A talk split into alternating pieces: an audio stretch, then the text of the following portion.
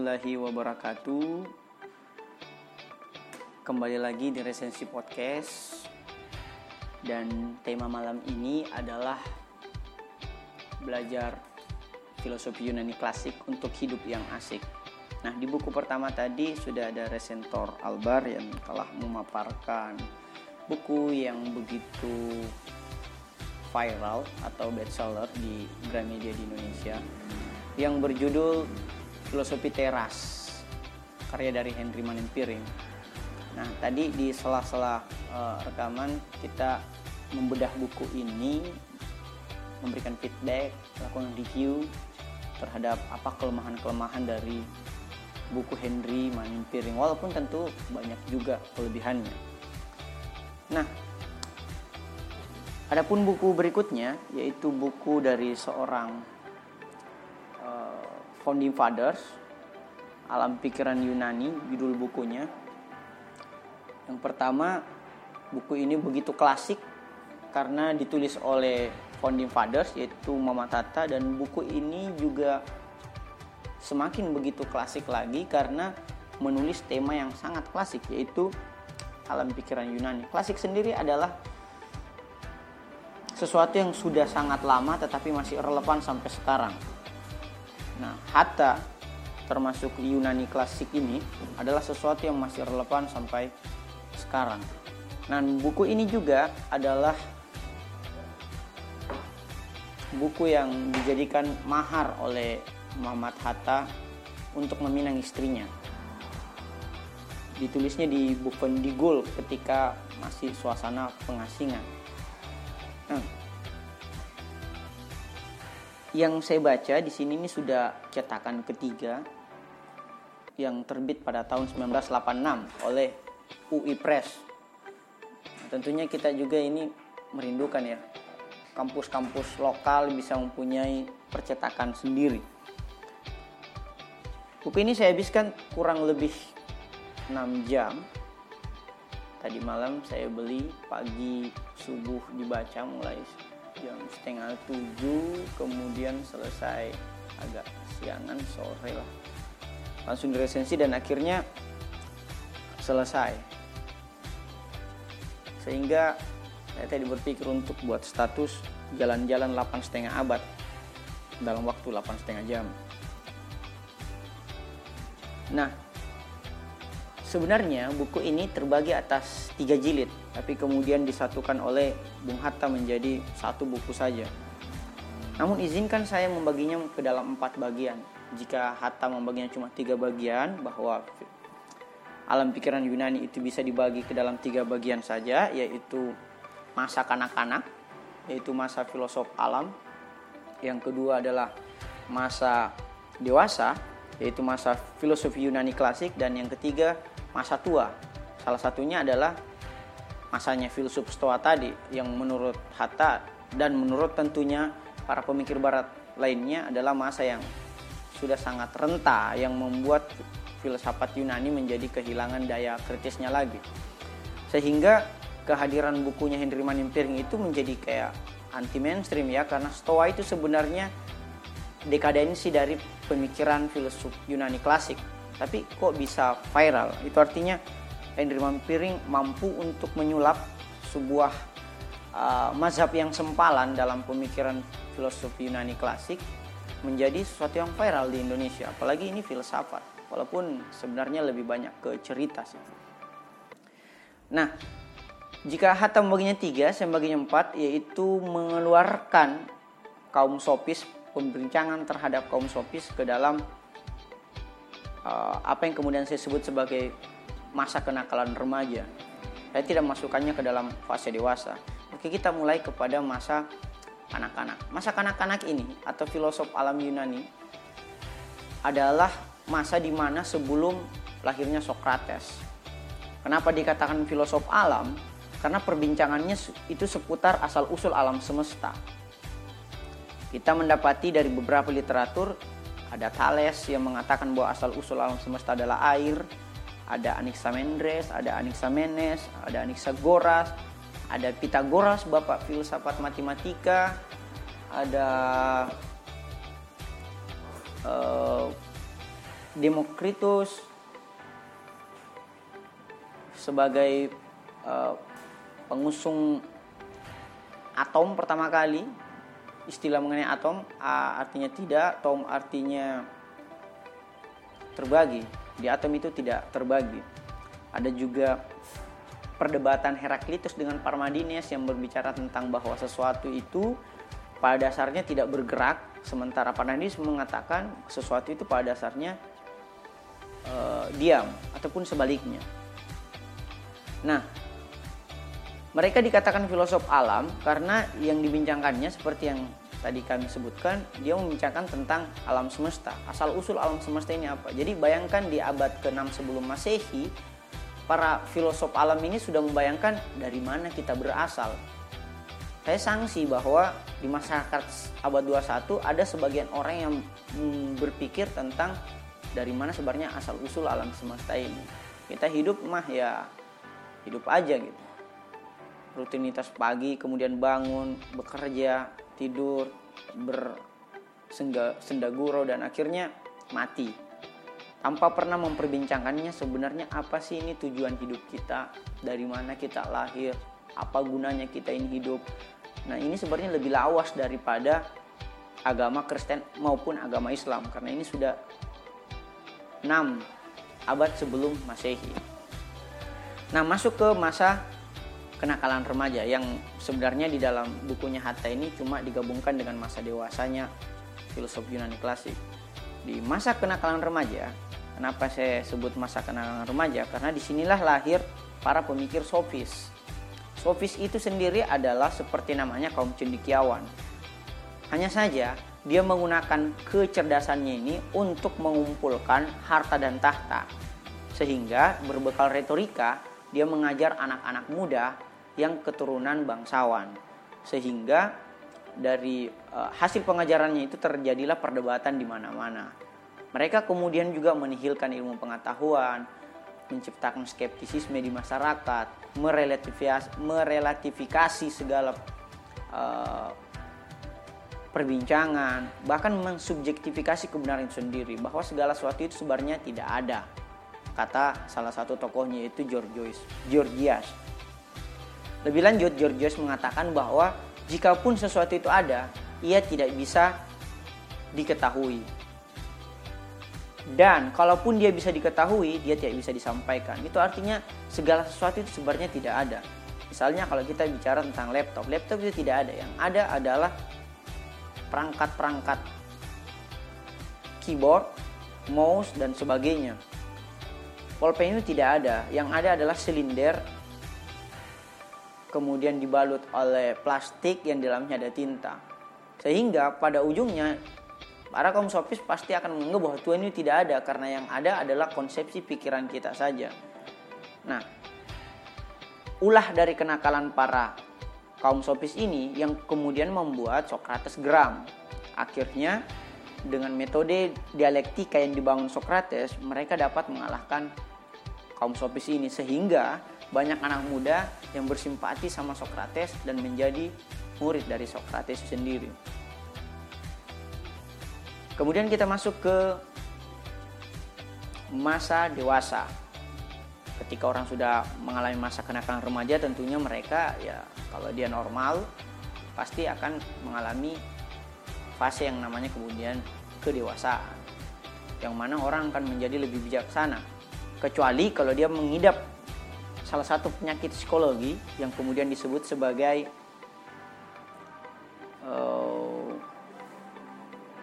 keterhambatan kedewasaan, ke keterhambatan kedewasaan atau yang kemudian lebih populer disebut sebagai fiksasi. Jadi orang yang sebenarnya secara usia sudah usia dewasa, walaupun usia itu relatif ya karena dia kuantitas, sementara kedewasaan itu kualitas. Orang yang secara usia semestinya sudah dewasa namun belum dewasa-dewasa juga, dia kemudian disebut sebagai fiksasi atau mengalami keterlambatan. Di masyarakat kita Indonesia banyak mengalami fiksasi baik fiksasi dari segi kedewasaan maupun fiksasi dalam segi material. Di umur-umur yang produktif misalnya kita masih bergantung kepada orang tua. Nah, Socrates di masa kedewasaan ini kemudian berhasil meruntuhkan kaum sofis tadi sehingga kaum Sofi ini memfitnah Sokrates bahwa Sokrates ini penyebar agama sesat dan menghina Tuhan-Tuhannya kaum Athena pada waktu itu.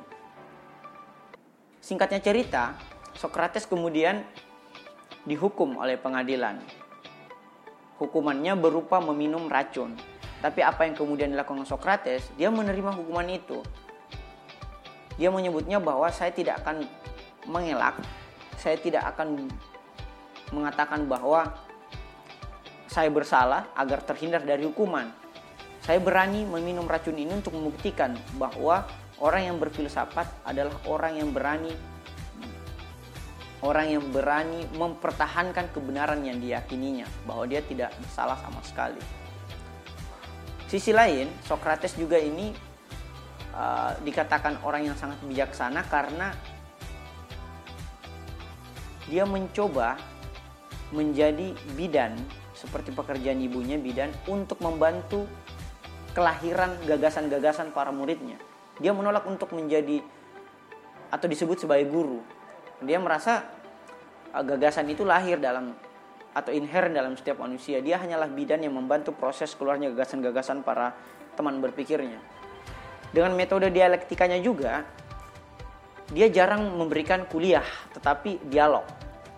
Ketika ia ingin mengetahui tentang keindahan, dia pergi ke seniman. Ketika dia ingin mengetahui keberanian, dia berdialog dengan tentara. Ketika ia ingin mengetahui tentang keadilan, dia berdialog berdialog dengan penguasa. Sehingga dari situlah gagasan-gagasan Socrates yang tidak dibukukan bisa uh, kemudian diterima oleh para muridnya.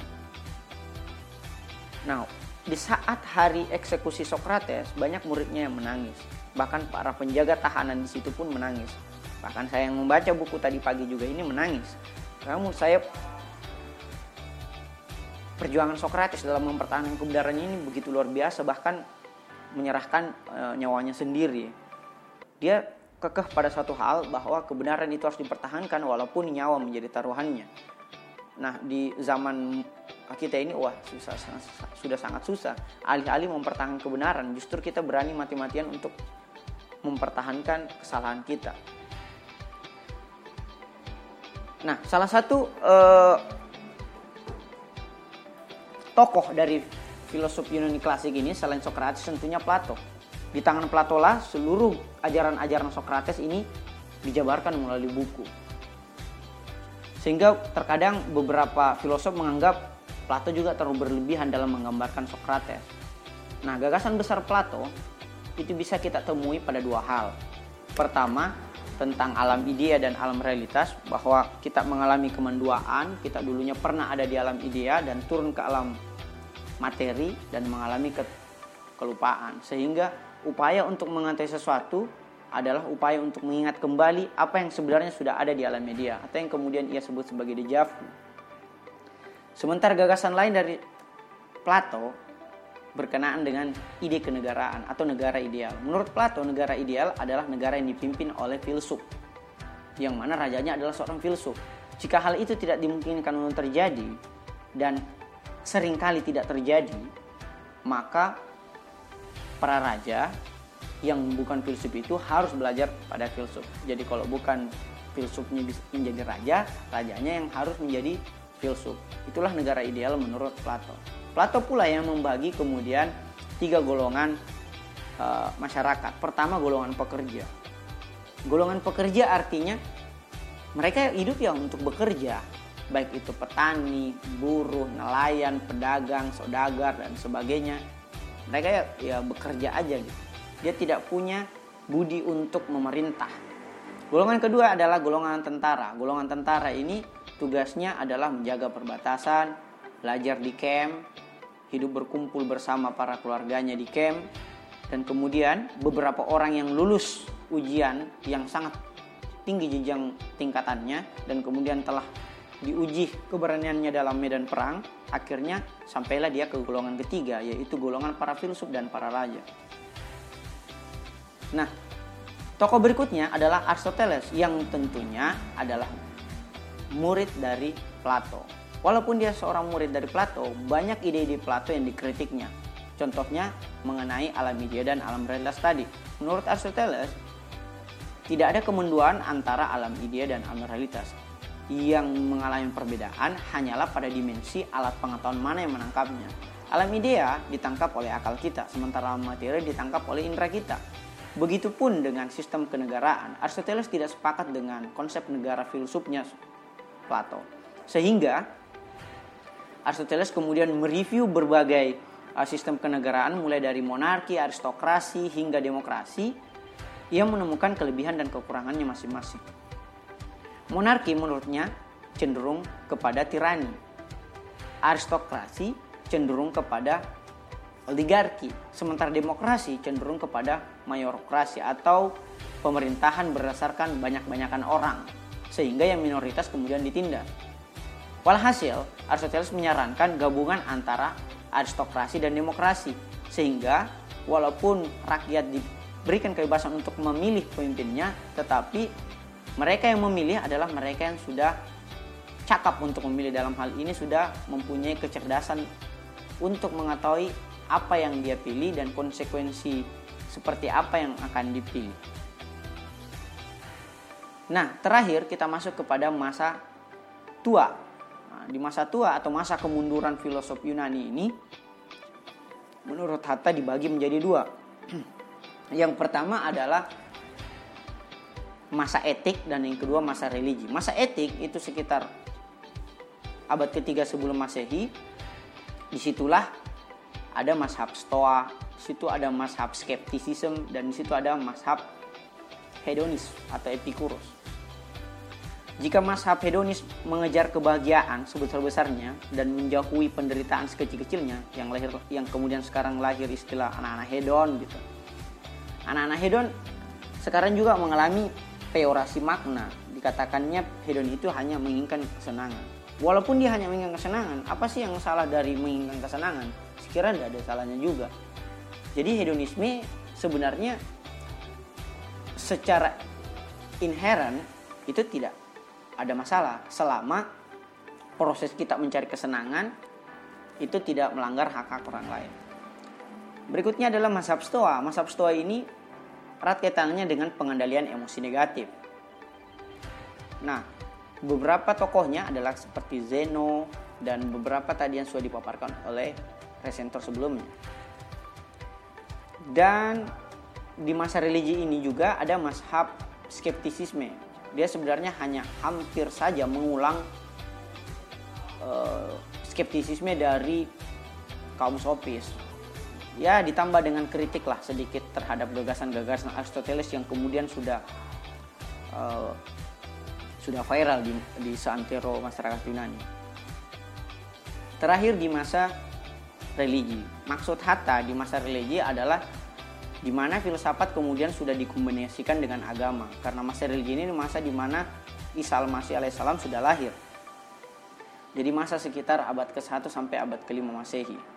Di masa Masehi ini ada uh, Plotinus, ada Pilon dari Alexandria hingga kematiannya, kematian filsafat Yunani ini dikarenakan oleh pelarangan oleh Kaisar Romawi pada waktu itu yang kemudian melarang membakar buku-buku dan mengusir semua filsuf dan melarang pengajaran filsafat di seantero Romawi. Sehingga di abad ke-6 itu praktis tradisi filsafat mati di barat. Di sisi lain, tradisi filsafat di Islam justru semak, justru semakin atau mulai tumbuh-tumbuhnya sejak kelahiran Nabi Muhammad SAW dan para pemikir-pemikir muslim lainnya. Itu artinya ketika Eropa mengalami abad ke-8, Islam justru mengalami masa pencerahan. Itu terus berlangsung sampai abad ke-15 setelah Renaissance kemudian muncul. Nah, apa yang bisa kita petik dari buku Muhammad Hatta Alam Pikiran Yunani ini? Yang pertama, di filosof alam di filosof alam atau masa kanak-kanak, kita harus senantiasa memikirkan asal usul alam semesta ini, tentunya Tuhan. Yang kedua, keseimbangan alam begitu penting karena tanpa alam kita tidak bisa hidup sama sekali. Di masa kenakalan remaja, kita diajarkan untuk menghindari mencari atau menyebarkan ilmu pengetahuan hanya karena penumpukan harta yang banyak dan popularitas atau tahta semata. Sehingga di resensi misalnya kita selalu berpegang pada prinsip memberi sebanyak mungkin dan mengambil sesedikit mungkin.